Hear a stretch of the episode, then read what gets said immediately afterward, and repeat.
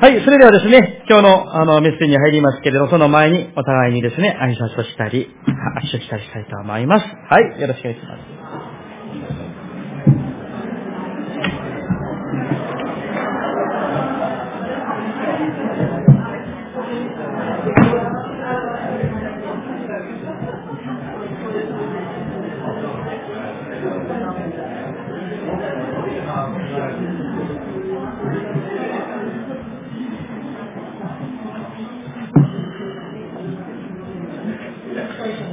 はい、それでは一言お祈りいたします。愛する神様、本当に感謝いたします。こうして、それなる天使の恵みを共に分かち合い、また、恵みに預かってくださりありがとうございます。どうか今から神様の御声に耳を傾け、神様がイスラエルを聞きなさい。この掟と定めを守り行いなさいと言われた通りに、私たちも主の御言葉を聞き従い、守り、行うことができますように。どうかしよう、聖霊様、働いてくださいますように。御手に委ね、感謝してイエス様の皆によってお祈りいたします。アーメン。はい。えー、今日はですね、えー、前回の、ですから先々週でしたけれども、キリスト教のエッセンス、教会について学んでいるんですね。それで前回は、えー、模範的教会はどんな教会なのか、このテサロニケ教会から、えー、教えていただきました。三つのことをですね、共に考えましたけれども、皆さん覚えていらっしゃるでしょうか？信仰の働き、愛の労苦、望みの、えー、忍耐を持つ教会。について学びました。今日はですね、えー、より具体的に、それでは、模範的信者とはどんな信者なのか。聖書が教えている、語っている模範的な信者の姿はどんなものなのか。それを聖書から、え、学び、また見習い、私たちみんながですね、主に喜ばれる、いや、主を喜ばせる模範的信者になりたいとそう願っております。結論から申し上げますと、主に喜ばれる模範的信者は、主なる神様をイエス・キリストを喜ばせる信仰を持つ信者のことです。それは、こう言えると思います。どうしたら、主なる神様を喜ばせることができるんだろうか。それを常に考え、工夫し、実践する信者のことです。皆さん、今日のですね、テサロニケの、えー、っと、7節、8節をですね、一緒にもう一度お読みしたいと思います。テサロニケ第1の7節、8節です。よろしいですか ?3、はい。こうして、あなた方はマケドニアとアカヤとのすべての信者の模範になったのです。主の言葉があなた方のところから出て、マケドニアとアカヤに響き渡っただけでなく、神に対するあなた方の信仰はあらゆるところに伝わっているので、私たちは何も言わなくて良いほどです。アーメン。ここにですね、皆さん、テサロニケ教会の信徒様はですね、なんと、あの、マケドニア、今のギリシア、ローマのあの地域ですね。それから、アカヤは今のトルコの地域でしょう。多くの教会がありました。迫害の中の時代でしたけれども、多くの教会があって、多くの信者さんがあったんですね。その、すべての信者の何になったんですか？模範になりました。テサロニケ教会の信徒さんは、すべての信者の模範になった。私たちも、そのような願いを持ちたい。主よ、私も、このテサロニケ教会の信徒さんのように、主を喜ばせる、主に喜ばれる、模範的な信者になりたいです。主よ、この両団に教会が、この教団でこの日本中に本当に模範的な教会になりたいです。そして、用いられる教会になりたいです。そういうような願いを持って信仰生活をしていこうではありませんか、模範的信者は、信仰十万で、精霊十万で、恵み十万な信者です。信仰が十万であるから、信仰によって物を言う。信仰によって考える。信仰によって行うことです。精霊十万であるから、精霊の実がその人の内側に溢れているんです。愛に、喜びに、平和に、忍耐に、善意に、忠誠に、柔和に、自制に溢れているんです。いつも溢れているんです。自分に不利な時にも、損した時にも、ムカつくような時にもですね、精霊十万な信者はいつもこのような品性を持っているんですね。恵み十万な信者はいつも恵みが溢れているんです。この人と共にいたり、話し合ったり、一緒に祈り合ったりしたらですね、その恵みがその人から溢れて、私へ溢れてくるんです。どうか皆さん、妙谷教会の皆さんが、このようにですね、信仰に満ち溢れる。御霊に満ち溢れる。恵みに満ち溢れる信者になりたいです。そういった望みを、願いを持ちたいです。なぜ皆さん、私たちがこのように、模範的信者、神を喜ばせる、信仰10万で、御霊10万で、えっ、ー、と、恵み10万の信者にならなければならないんでしょうか。それは、私たちの信仰生活が、イエス様が叱っていたあのパリサイ人、立法学者のようにならないためなんです。あるいは、会員のような捧げ物を捧げるものにならないためなんです。ただ、教会に出席するだけの、どこかテニスクラブの会員のような、そのような信者にならないためなんです。本当の意味で、新しく生まれ変わる信者。イエス・キリストを主として信じて聞き従う信者。キリストに全く支配を受ける信者。そして、人格も、品性も、言葉も、考えも、生き様も変えられる、新しくされる信者になるためです。もし皆さん、さあこれ例えですよ。20年前の皆さんのことを知っている先生とかどこかの信者さんいるでしょう。例えば、ね、西部とかどこかの先生がいらっしゃるんですよね。さあ、20年ぶりに皆さんがその先生とか信者さんにお会いしました。そしたらですね、その先生とか信者さんが、あなた、20年が経っているのに何も変わっていないよね。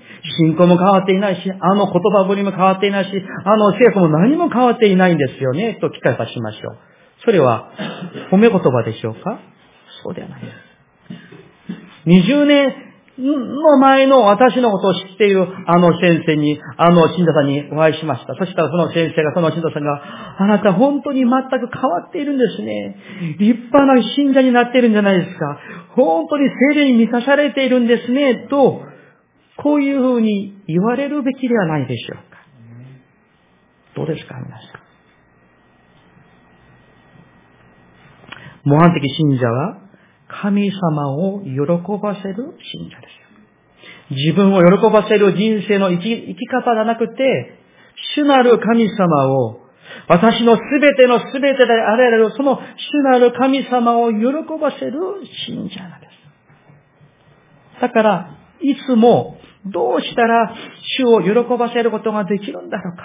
どうしたら、兄弟、姉妹を、先生を、喜ばせて、使えて、そういうふうに信仰生活ができるんだろうか、それを考え、それを実践し、それを行う、祈る信者なんです。今日のローマ書と開きましょう。三人の信徒さんが出てきます。特に皆さん、このローマ書のですね、16章はローマ書の最後なんですね。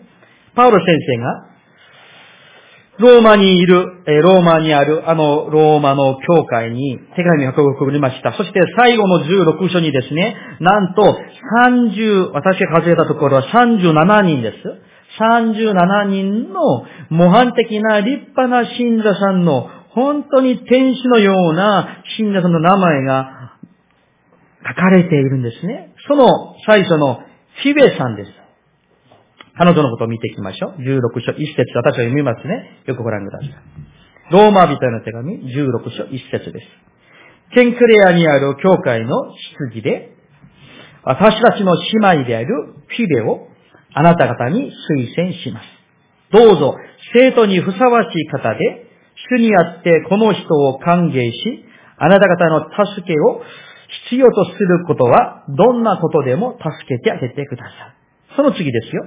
この人は多くの人を助け、また私自身をも助けてくれた人です。さあ、このフィベさんのことです。姉妹です。このフィベさんは、書かれているようにですね、ケンクレア教会の執事なんです。皆さんのようなですね、婦人の方なんですね。このフィベさんは、いつもその教会の多くの人々を助ける人でした。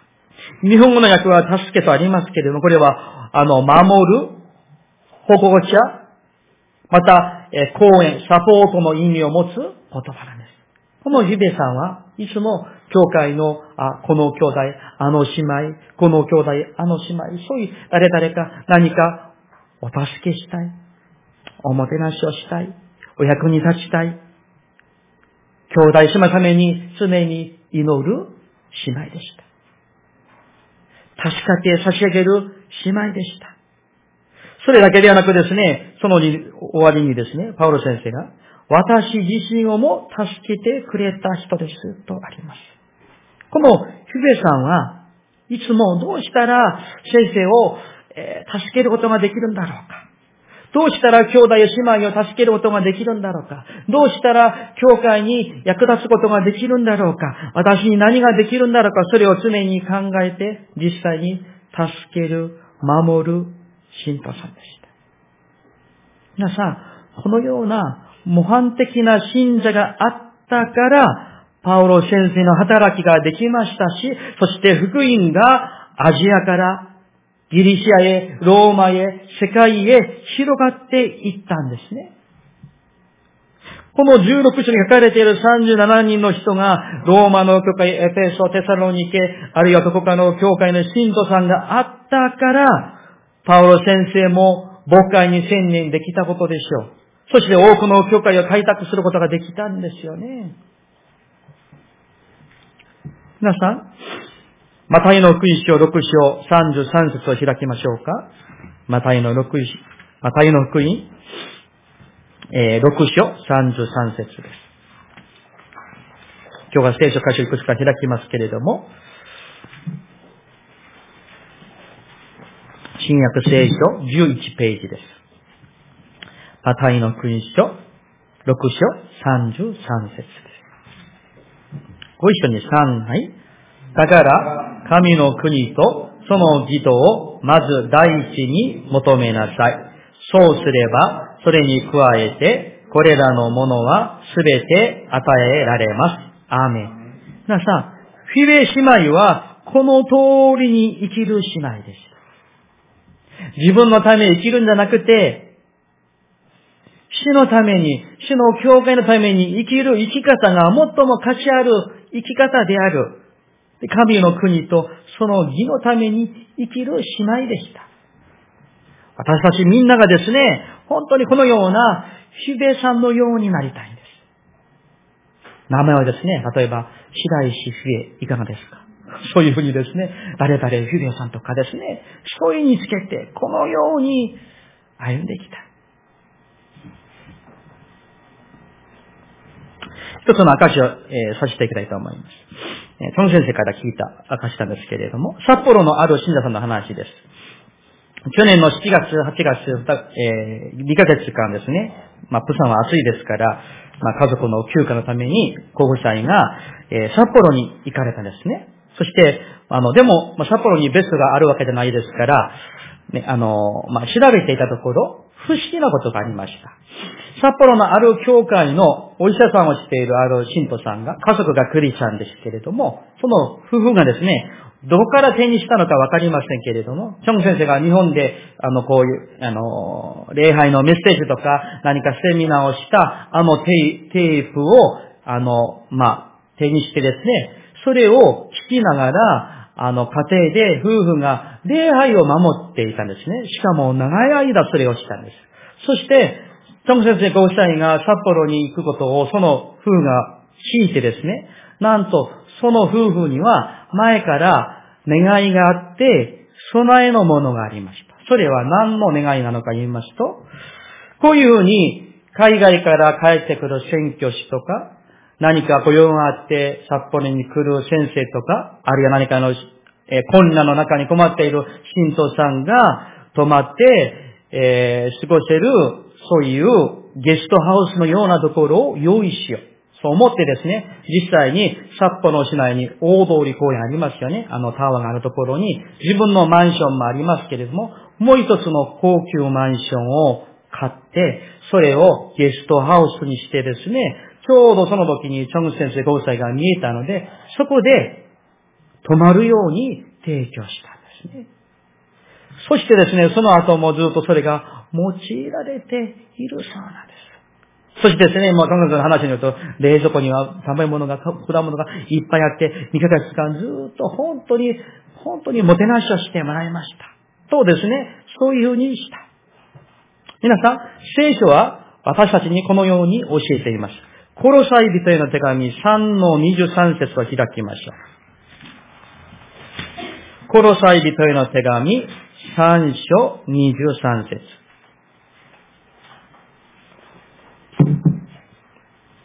新約聖書393ページです。コロサイ人への手紙3章23節よろしいですか？ご一緒に読みたいと思います。3、はい。何をするにも、人に対してではなく、主に対してするように心からしなさい。アーメン。多分ですね、その、えー、名前は聞いておりませんけれども、その札幌のその教会の夫婦はですね、本当に、それが誰であっても、人に対して人に何かするんじゃなくて、あ、この人はイエス様なんだ、とですね、そういう思いを持って、使えていったわけなんですよね。ヨダに教会にもそういう信徒さんが大勢いらっしゃることを、牧師として本当に感謝して、感謝しております。夏の短期選挙チームが来たら、ね、いろいろ皆さん家庭にご事情がありますけれども、ホームステイでですね、受け入れてくれ、くださったり、いろいろおもてなしをしてくださったりですね、本当に、えー、今回もプサンにいて、去年に来てたその若い者たちにもお会いしてですね、良い交わりを持ちましたけれども、本当にですね、そういうふうに心からする、イエス様に使えるようにすることなんです。ね。こうして見ますと皆さん、一つの重要な原理を知ることができます。それは、え、私たち信者は自分の信仰の大きさ、あるいは恵みの大きさに比例して捧げ、使え、愛するということだと思います。フィベ姉妹のように、本当に恵まれて信仰の優れた信者、精霊に満たされている信者はですね、兄弟姉妹のために、パウロ先生のために助けて、もてなして、使えて、捧げる、祈る信者なんです。してほしいと言われたからするんじゃなくてですね、もう使えなくってはもうどうしようもなくって、捧げなくてはどうしようもなくってですね、捧げて、使えて、祈るんですね。愛が溢れるんです。皆さん愛が溢れる。さあ、その次にローマ書に戻りましょう。その次にですね、プリスカ、アクラという夫婦が出てくるんですよ。3節ご覧ください。ローマ書16章3節こちら読みますね。よろしいですか？キリストイエスにあって、私の同労者であるプリスカとアクラによろしく伝えてください。皆さん、この新約聖書にですね、プリスカ、アクラ、この夫婦については、たくさん出てくるんですよ。えー、まあ、開きませんけれども、申し上げますので、皆さんメモして、ぜひですね、開いてご覧ください。えー、人の働き、18章、1から3。人の働き、18章、1から3。同じ18章、18から19節。また24節から26節。第一コリント16章19節。第二手モテ4の19節。それが今日のローマ書16章の3節から5節なんですね。プリスカとアクラルです。えー、なぜか知りませんけれども、奥さんの方の名前が先に出てくるんですね。もっと立派な信仰を持っていたのか、えー、わかりませんけれども、プリスカ・アクラです。他の、箇所にはプリスキラとも書いてあります。私がまとめてお話しますね。この夫婦は、えー、ローマに住んでました。ユダヤ人であって、立派な信仰を持っておりました。しかし、そのローマのあの時の皇帝は、クラクラウディウスという皇帝が、えー、そのキリスト教を信じるユダヤ人を全部ですね、追放したんですね。それで、ローマからコリントに引っ越しをしてやってきました。そこで、コリントで伝道しているパウロ先生に偶然巡り合ったんですよ。そして、なんと、また見たら、パウロ先生もテントメーカーでですね、テントを作って、そしてその金で、料費で使ったり、伝道で使っていた。ところがこのプリスカ・アクラ夫婦もテントを作る職人になったんですね。ああ、それはよかった。そしてですね、なんとこのプリスカ・アクラ夫婦はですね、コリントでパウロ先生に出会って、パウロ先生が牧会に伝道にですね、専念できるようにですね、この夫婦がテントを作って、それを捧げて、宣教に励んでいきました。それだけではなくですね、パウロ先生と共に伝道の旅もしたんですよ。あこのコイントで結構天幕も、えー、テントも売れるからここで羽を設け、いい、あの家も建てて住もうじゃなくてですね、パウロ先生とコリントでのこの安定的な生活にこだわるのではなく、それをですね、いつでも死のためなら、福音のためなら、いつでも住まいなんて、祝福なんて、いつでも変えることができる。いつでも手放せることが、手放せる。そういうような信仰を持って、パオロ先生と一緒にコリントから離れて、エフェソに行きましたよ。また引っ越しを行きました。なぜ引っ越しをしたんですか？新しい町ができたから、ここは地震がないから、もっといい住宅があるから、住まいがいいから、環境がいいから引っ越したわけではない。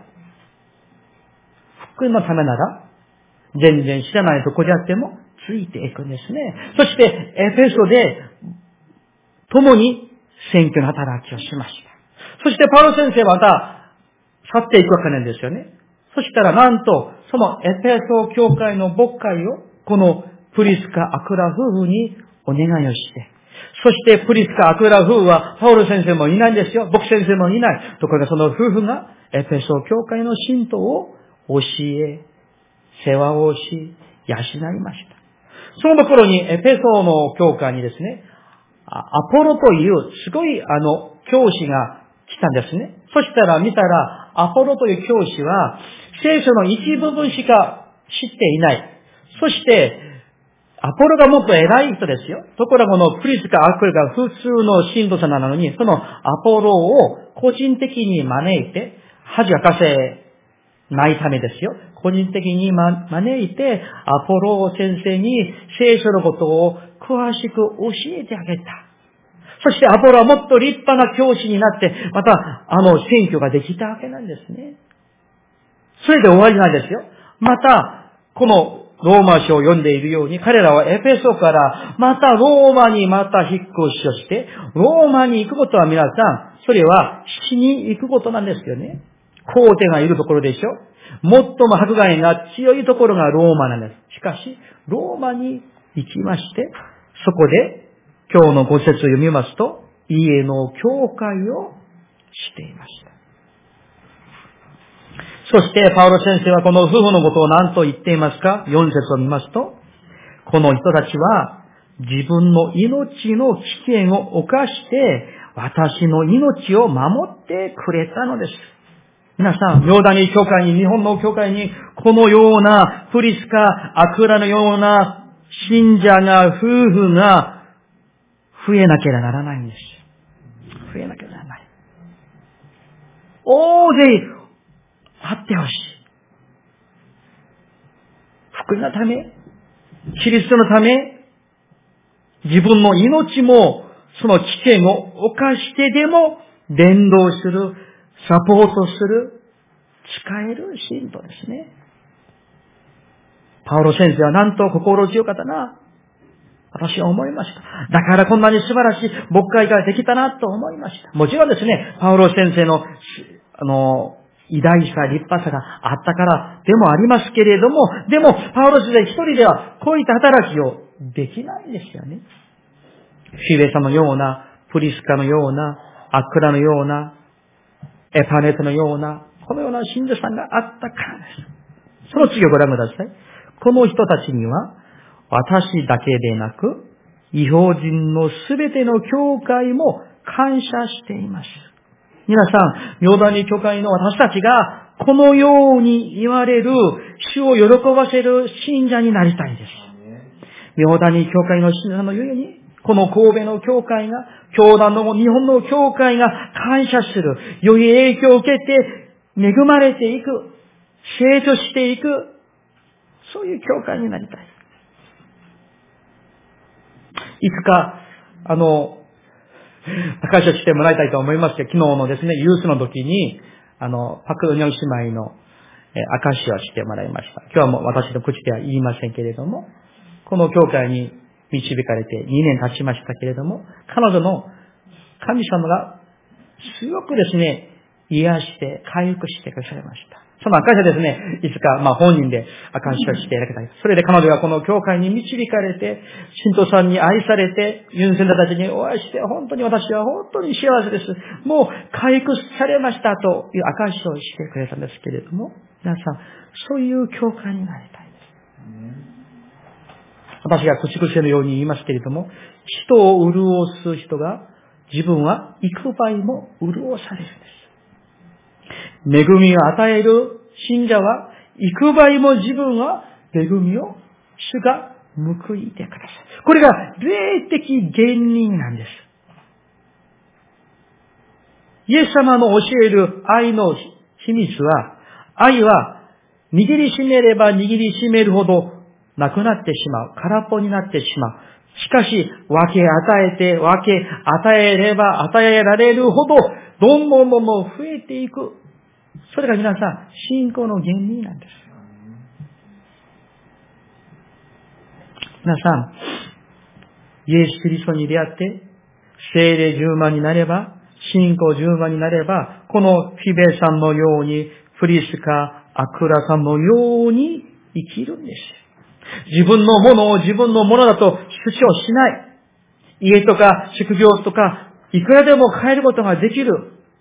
捨ていることも離れることもできる。世のものに執着をしない。ただ、お金を稼い、稼ぐために働くのではなく、福音のため、イエス様のため、勉強する。仕事もする。そういう人に生きるです。皆さん考えてみてくださいよ。今だったらですね、えーアリさんとかなんとか、引っ越しの坂井さんだから、どこでも引っ越し、海外でも行けますよ。うちも来たわけですから。2000年前ですよ。ローマからコリント、コリントからエペソ、トルコからまたローマに引っ越しをして、そこで働きながら、福音のために苦労もあったでしょう。労苦もあったでしょう。しかしそんなことを大したものじゃない。主のためなら、いくらでも捧げ、いくらでも、ロークも喜んでさしていただく。皆さん、このように人生を送りたくないでしょうか、皆さん。プリスカ・アクラ夫婦は本当に主を喜ばせる信者でした。本当に模範的な信者でした。命までも惜しまずに、パウロ先生を助ける信者、教会を勃会する信者でした。こういう教会の信者さんのことを、まあ皆さんもたくさんご存知でしょうけれども、私もいくつか知っています。神奈川県に厚木福音教会という教会があります。この教会には長い間の祈りの語りが一つありました。夢がありました。その夢が始まったのは、今の妙談により信者の数が少なかった時でした。それは、まあ、富士山までそんなに遠くないですから、富士山のふもとに収容館を建てて、そこで自分の教会だけではなく、他の教会の信者さんも、あるいは先生方も、そこで、まあ、安息とか休息を持ちながら聖書を研究したり、あるいは教会が祈りの会も持ちたり、収容会もしたり、キャンプもできるように、あ、収容会を持ちたいな、そういう夢をですね、20人ぐらい集まって、あの時代に掲げてみんなで祈り出したそうです。まあ、少しずつ、だいたい日本の教会は積み立てるから積み立てた。でも、そんなに大した金額ではなかったんですね。みんな祈りました。そして、私の教会も他の教会に使いたい。お仕えしたい。そう書でありませんかそしてですね、えー、3年前でした。積立金もありますけれども、それより、ある信徒さんが、相当な多くの献金を捧げて、その、すごい立派な綺麗な収容館が富士山のふもとに建てられました。その後、その収容館ができて、えー、何と言いますか、会魚式じゃなくて、まあ、会、あの、剣道式なような、その集会を開くときに、チョン先生ご夫妻をですね、招いたわけなんですけれども、皆さん、ご覧ください。聞いてください。ただ、金のために働く人はサラリーマンです。ただ、ビジネスための働く人はビジネスマンです。しかし、イエスのために働く人はイエスマンです。だから、何でもイエスというかもしれない。本当そうなんです。ただの自分はお金のために働くのか、あるいは仕事が好きだから仕事のために働くのか、ビジョンがあって夢が夢があってイエス・キリストのために福のために働くのか、人生の質が全然違うんです。ですから皆さん、主のために、福のために、にレプタを捧げたあのヤモメのように。彼女にはそれが全財産でした。エリアに最後の自分が食べても死のうかと思った小麦粉一握り、油のほんの少し、それをエリア先生にそれを捧げたあのヤモメは、その後どうなったんでしょうか本当に食べ物なくなって死んでしまったんですか？そうでありません。幾倍も満たされました。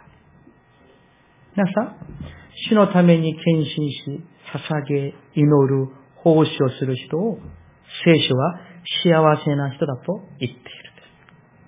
だから、信仰10万、精霊10万、恵み10万な信者さんはですね、例えばですよ、まあ、例えば捧げ物について言うならば、いくらを捧げるか、なぜ十分の一なのか、なぜ感謝献金なのか、そういったものを気にしないんですよ。なぜなら、自分は死んで全ては主のものであるから、いちいち測らないんです。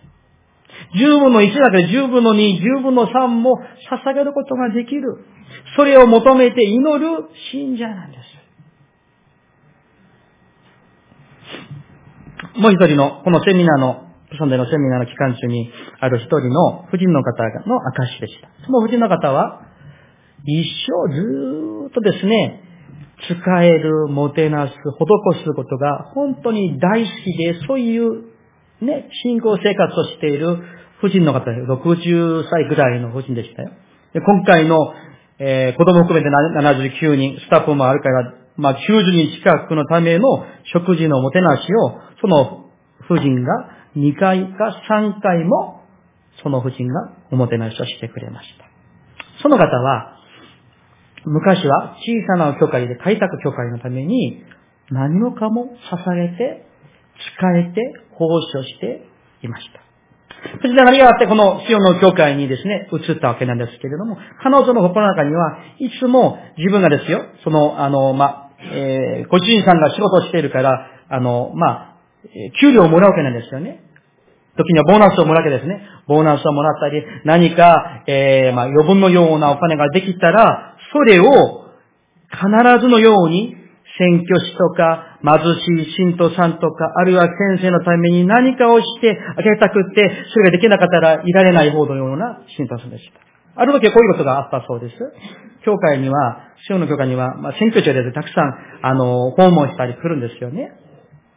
で、エレベーターの前である海外選挙師に、あの、お会いした。そしたらこの先生の服がですね、なんと、まあ、みっともないほど、あの、古くてボロボロして、そしてその彼女の心の中にですね、あこの先生に何かして差し上げたいと願いを持って、いつもそういう考えを持っているから、彼女は神様に祈るんですね。神様これは、えー、自分の考えですか？あなたの、えー、コーリングですか？祈ったら、主がそうして差し上げなさい。